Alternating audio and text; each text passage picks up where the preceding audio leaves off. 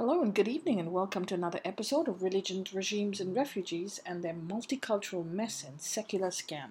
Thank you so much for joining me here today. I really appreciate your presence, and I'm absolutely honored.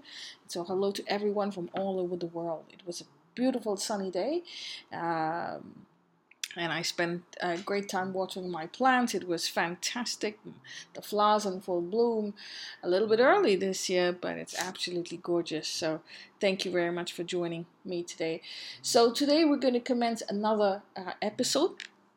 I'm sure you're all going to love this because every time I do an episode on this topic, uh, people just jump on it. So, thank you uh, for your um, loyalty. Today, we're going to do uh, a start in a series on the episode History of Islam. I'm sure every one of you know what the subject is. We've been talking about it for a while. So today we've done Judaism, we've done Christianity. We are going to do the last, the third of the Abrahamic religions and the history of Islam. So basically, we're going to understand the context because everyone talks about the theology, no one talks about the context. People think they know the context, it started, God came, and that was it.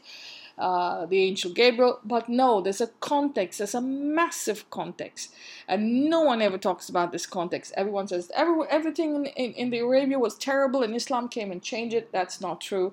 There's a context to everything and so we'll get down to it. It's a long series because you know that there's a lot to talk about. Um, and we're going to do an atwa, all that lies in between. Okay, so atwa, we're going to understand the currents that form the waves of this religion and the region, the geography, the geology. Um, please get your paper, pencil, and uh, take down notes. So here we go Islam means submission.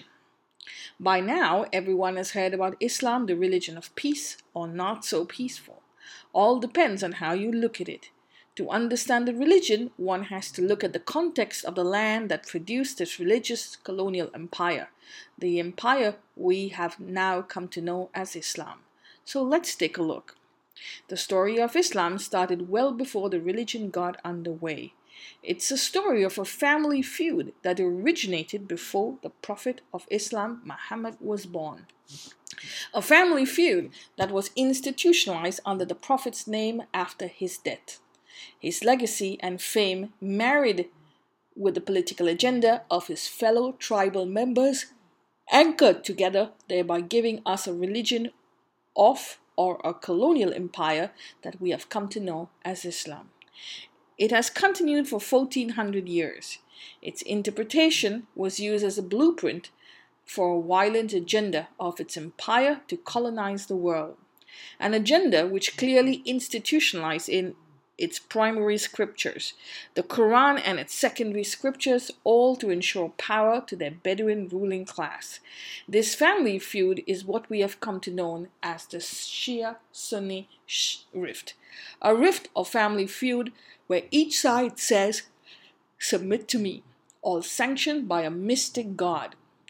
There are positives as well as negatives. It's up to you to decide. To begin with the, the region, to begin with the region where Islam was born, a region we call today the Middle East. We understand the geological and geographical topography of this region. It is a must to understand this uh, ideology and its history. This region was once a tropical dense rainforest. After the last cataclysm, approximately 12,000 years ago, which would have taken place due to the changes in the axial precession, or what is more commonly known as the precession of the equinox, the climate of the Earth, including the Middle East, changed. According to some researchers, around 8000 BCE. It came pretty quickly, it, it changed pretty quickly to an arid desert land within 200 to 300 years. People therefore had to migrate to greener pastures where there was water and agriculture. The three remaining green pastures in this area are the Nile River, the Delta, and the Mesopotamian the Nile River Delta, the Mesopotamian River Delta, and the Indus River Basin. A few nomadic tribes remain, or who we have come to know today as Bedouin. They would have had to, to clash with each other to control the few oases around the springs and the water holes that were left in the desert. There were water holes where these were water holes where the caravans would pass through as stopovers en route to sell their goods and services. Those who controlled these areas would go on to become very rich.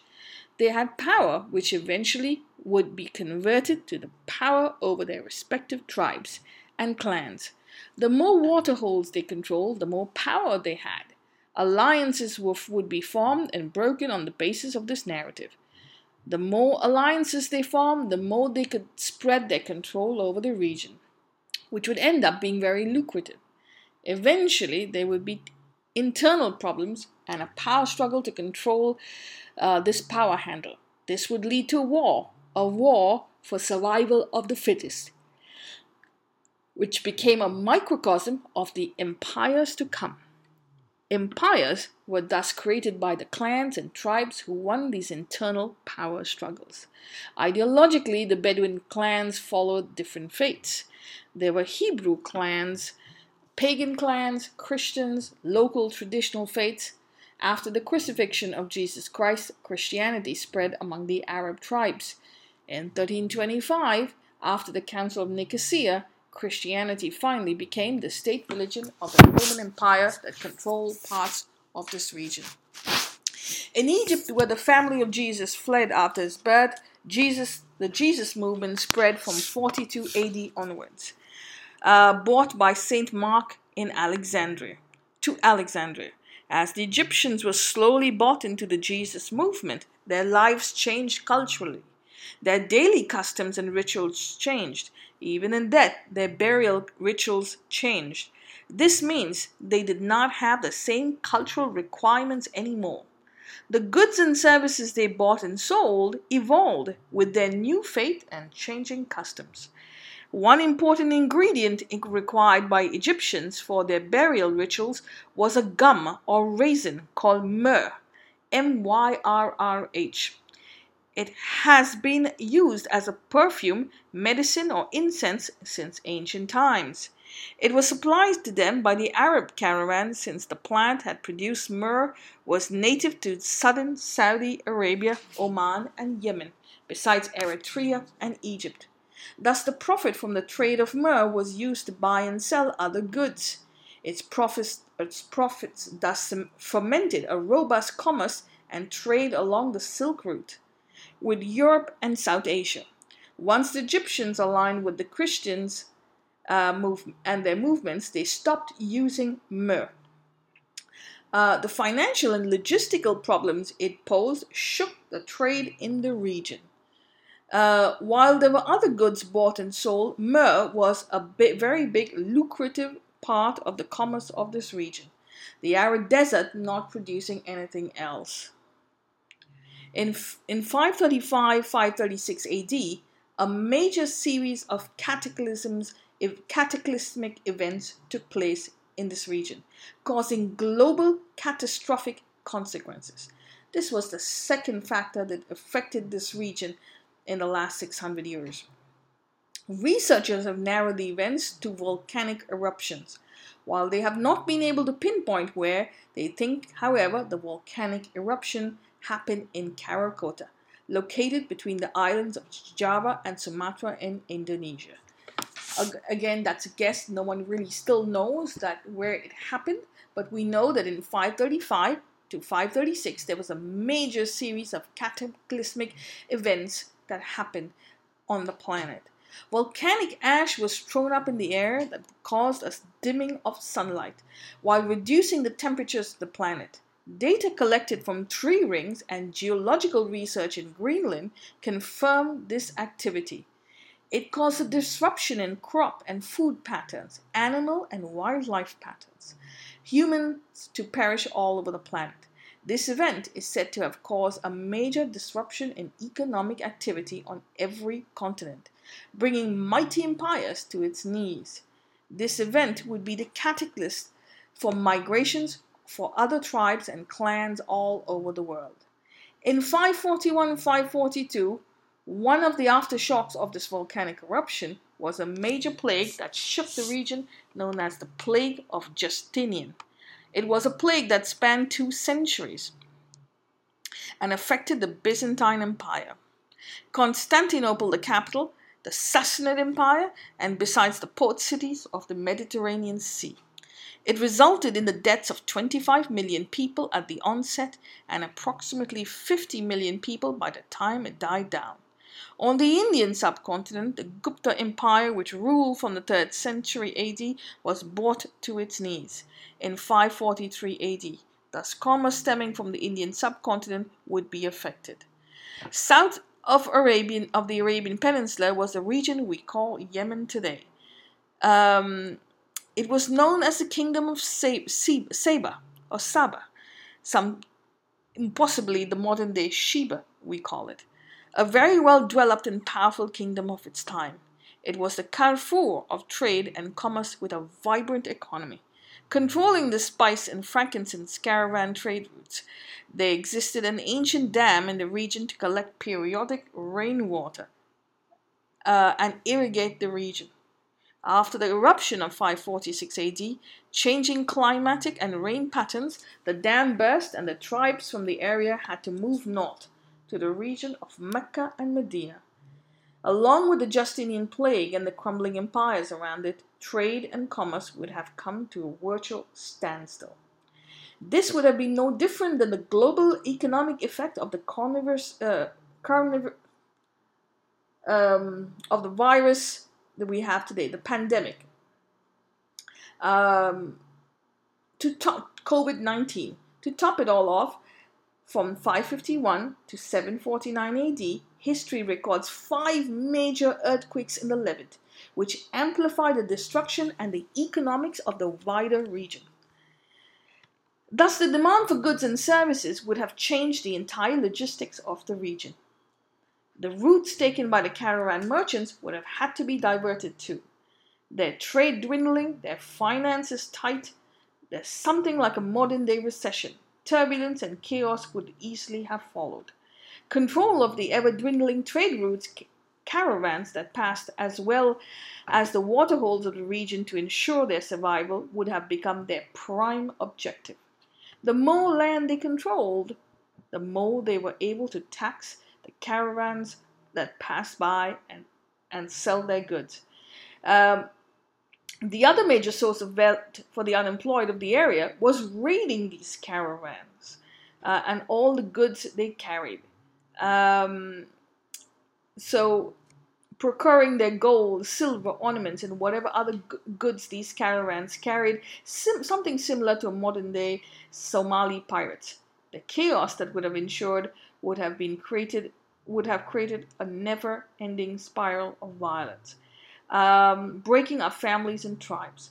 Remember, in the ancient world, alliances were formed between clans uh, by marriage. When fights broke up for control of the dwindling trade that moved along these regions, it created family feuds between clans as well as internally within a clan or a tribe. One such tribe was the Quraysh, the tribe to which Muhammad, the Prophet of Islam, was born. It consisted of Jews and pagan Arabs. The Prophet's clans within the Quraysh tribe was called the Hashemite, um, Hashemite tribes after Muhammad, the great grandfather, Muhammad's great grandfather, Hashim. That's the Hashemite clan. One of one of course, not all people from the Quraysh tribe were part of the Prophet's lineage or family tree. The Prophet's great great grandfather, Abd Manaf, produced two sons. One who was Muhammad's great grandfather Hashim, and the other Abd Shams.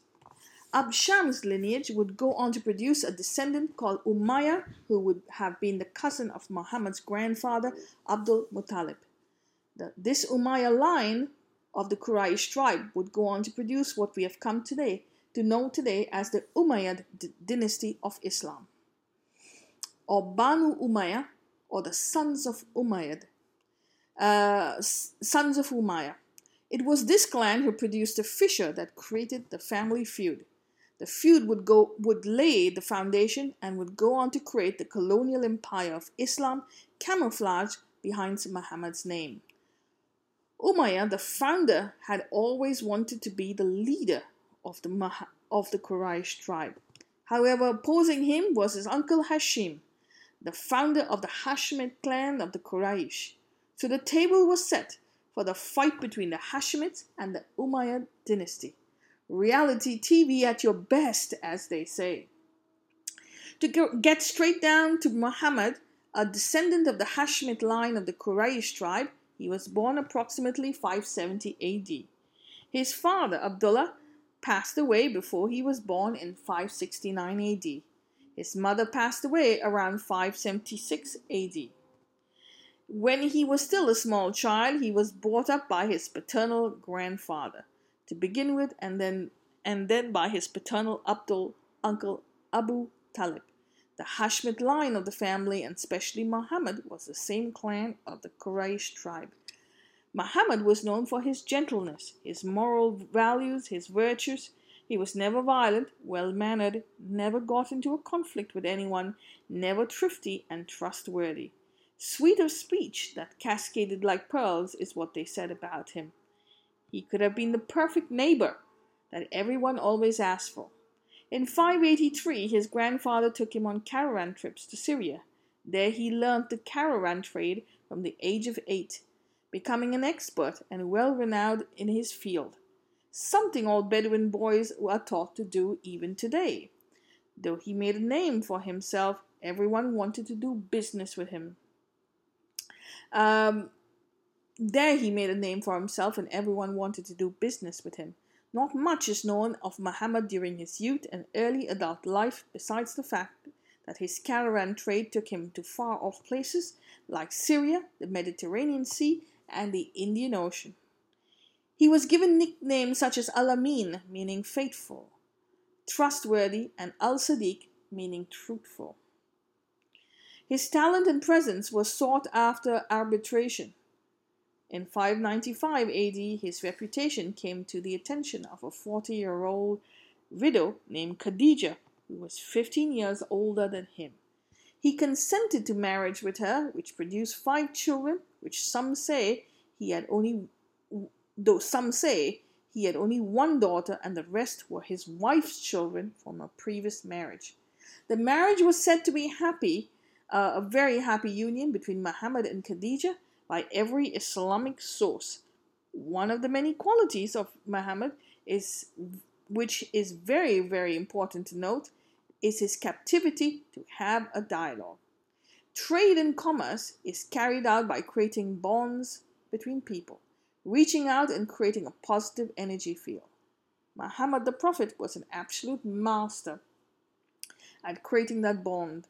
He was able to listen and have a dialogue with people from far and wide. He listened carefully and heard stories from the ancients. He gained knowledge by interacting with them. He thus became a very successful caravan merchant we have come to know today. It was this quality of being able to have that dialogue that rendered him to his wife 15 years his senior, a union that lasted, as we say, until death do us part. He was also known uh, to Islamic sources as being very reflective. A man, he would seek refuge in a cave called Hira on the Mount al Jabal al Nur on the outskirts of Mecca several times a year.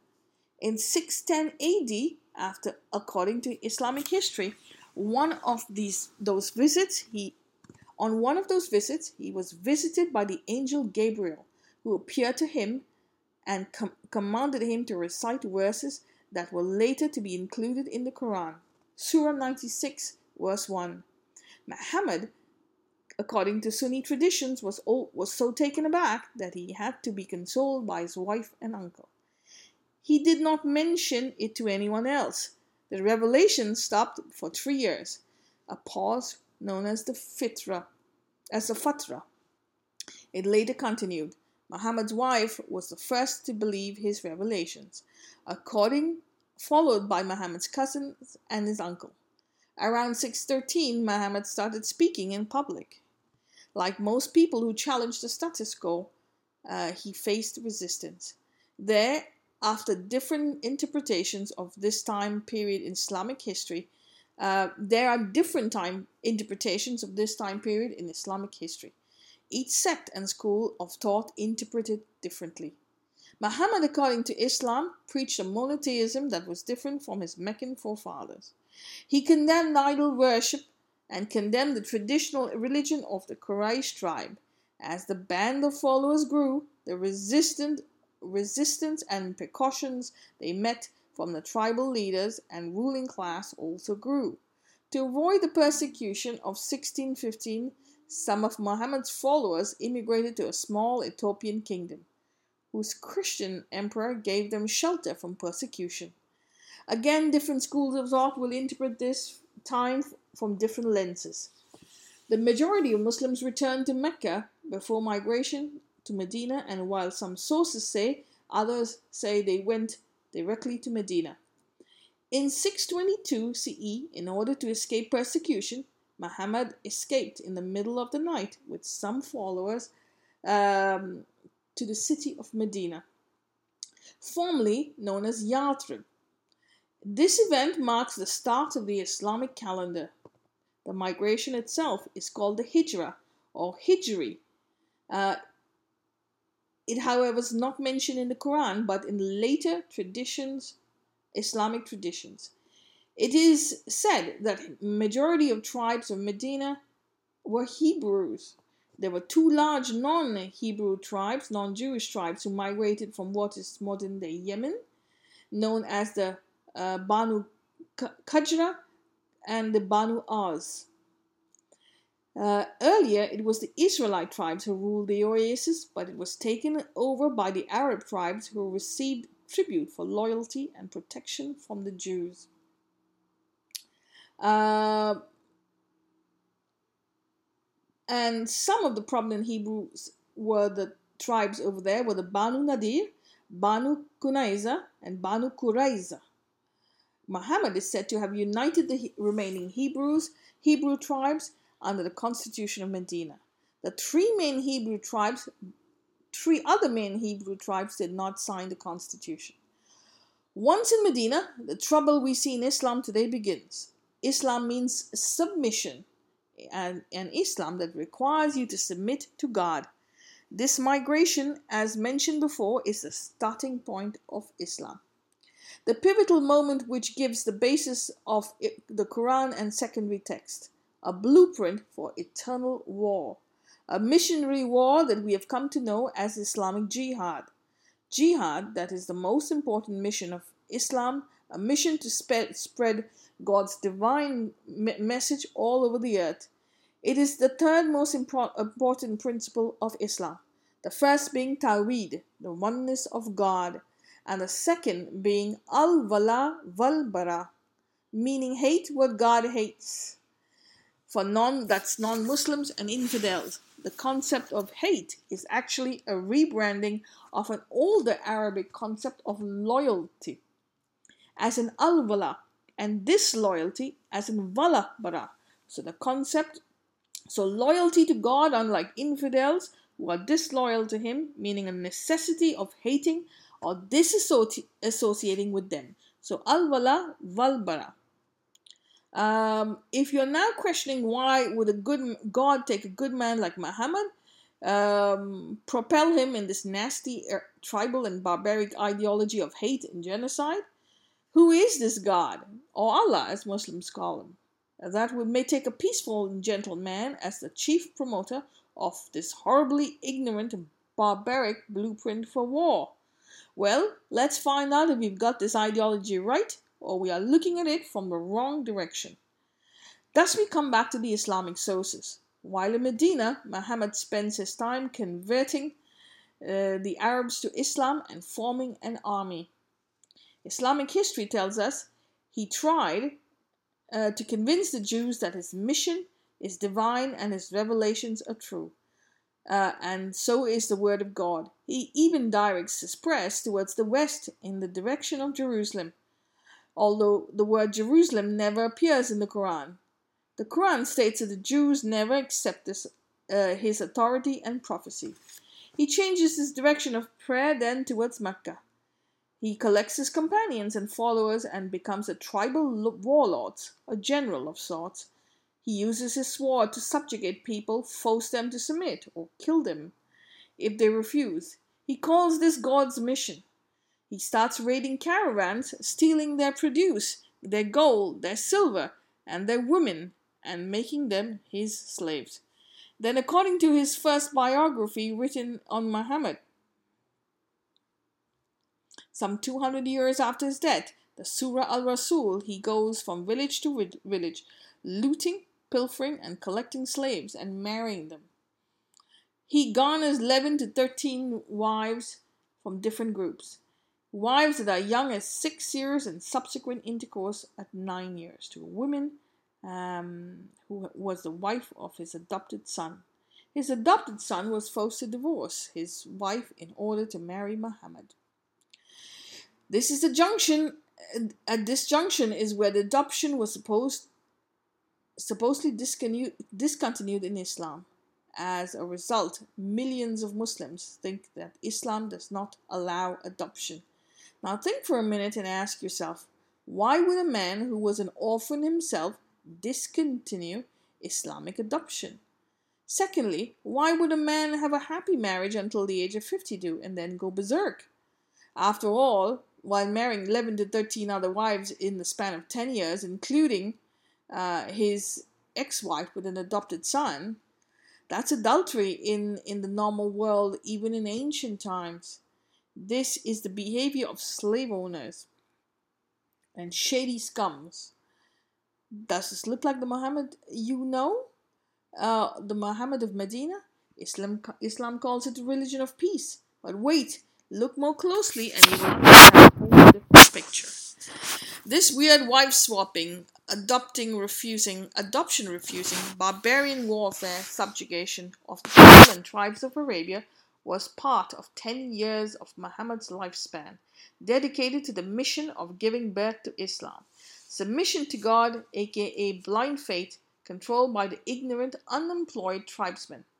To reply to all the question marks out there after for, uh, for the last 1400 years, and especially in today's world, the excuses given are as follows. It is said that Muhammad was reluctant to pick up the sword, but as he was the chosen one, or divinely chosen, he finally accepted the burden of going to jihad. All this to spread the word of Allah. Second, what, what Muhammad did was equivalent, equivalent to preemptive strikes, very similar to the invasion of Iraq we we knew that Meccans and other tribes were going to come after him and kill him. This to prevent God's word from the from being there spread from being spread. Hence he took the decision to attack them first and force them to submit to Islam, the only and the only true word of God or Allah. Third reason given attacking other tribes and clans was very normal for the Arab world. It was seen as normal, so there's nothing wrong with it. Fourth, he was forming a grand alliance to finally take over the native city of Mecca and the Kaaba, God's house. Anyone who refused to form this alliance was killed and the sword of the revelations of Allah. Thus, you can you can choose any of, of the above reasons you want to or make up your own to camouflage the divinely inspired, barbaric colonial escapades of the Prophet of Islam, whatever makes you happy. Again, we're looking at Islam from the point of view of Muhammad. Uh, from we're looking at the Islamic point of view, not Muhammad. Some of the few other famous violent escapades of Muhammad are the Battle of Badr, Battle of the Trench, Battle of Banu Nadir, Battle of Qunayza, of all above being against Jewish tribes. In March of 628 AD, he was he we have a very important event in Islam called the Treaty of Hudaybiyah. Hudaybiyah. Um, briefly, according to the old Arabian customs, during the time of pilgrimage to the annual Mecca, Meccan fair, rebranded by Islam as the holy month of Ramadan, um, fighting between clans would stop. During this time, in 628, Muhammad put on a pilgrim's garb, uh, took approximately 700 men, and set out for Mecca. While the Meccans did not accept the forays of Muslims, uh, there were tense negotiations on both sides, leading to the treaty being signed by Muhammad and the Meccans, which committed both sides to a 10 year truce. This allowed Muslims to visit Mecca for the annual pilgrimage, which, with the treaty preventing any violence. Thus, while they were free from violence with the Meccans, Muhammad's Muslims were free to capture other tribes and oases like the oasis of Khyber, uh, giving, us the famous Battle of Khyber, the Quran 48, chap- chapter 48, verse 20. Of course, like everything else, this battle is termed as the Holy War and Divine Intervention. Less than two years after the Treaty of Hudaybiyah was signed, it was broken by a long line of bad blood, resulting in a spiral of historical vendettas between local tribes allied on each side of the conflict. The Muslims then broke the truce to invade Mecca and invaded with a force of 10,000. Muhammad and his Muslim warriors were successful on entering Mecca. He is said to have destroyed everyone um, of every one of the 360 idols in the Kaaba while reciting, reciting verses of the Quran. In 632, it is said it is said he made his last trip to Mecca for the annual Hajj pilgrimage. There he gave his last sermon, known as the Farewell Sermon, delivered on Mount Arafat on the 6th of March 632 AD, which is interpreted by different groups and scholars in the Hadith and codes such as Bukhari, Muslim, or Abu Dawud. Soon afterwards, Muhammad falls ill and dies a few months later. No one knows the reason. Some sources say it was the Jewish tribes that poisoned him, typical of this ideological group. However, there's no consensus. Sounds familiar to the Christians who blame the Jews for crucifying Jesus Christ. Even before he died, Islamic hadith say that there was a tussle between two groups of people Umar ibn al Khattab and the Ansar on the other side.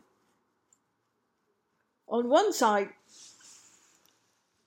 on the on one side, uh, besides besides al Khattab and Ansar, were the on the other side were the companions of the Prophet. Muhammad is supposed to be so angry that he chased them all away and called for his family. Historical sources say he wanted to write something, but his followers, the Ansar and Umar, did not want him to say, um, want him to, saying they have the Quran. It was his grandsons who came to keep him comfort, and his son-in-law Ali who spent the last hours with the Prophet. Muhammad eventually passes away after giving instructions to Ali and very unhappy and distraught a man. Thus, we come to this junction, the family feud of the Quraysh clan that we talked about at the beginning of the chapter. A feud that was now really blown out of proportion. There are two groups of people who are responsible for Muhammad's body the Sahaba, also known as the companions of Muhammad, who were the first to convert to Islam, uh, something like the apostles of Christ, the Ansar, also known as the inhabitants of the city of Medina, who took Muhammad and his followers into their homes while he migrated to Yathrib. So I'm going to take a little break over here. I'm going to come back with another episode and we're going to continue with the history of Islam. Thank you very much. Have yourself a great evening.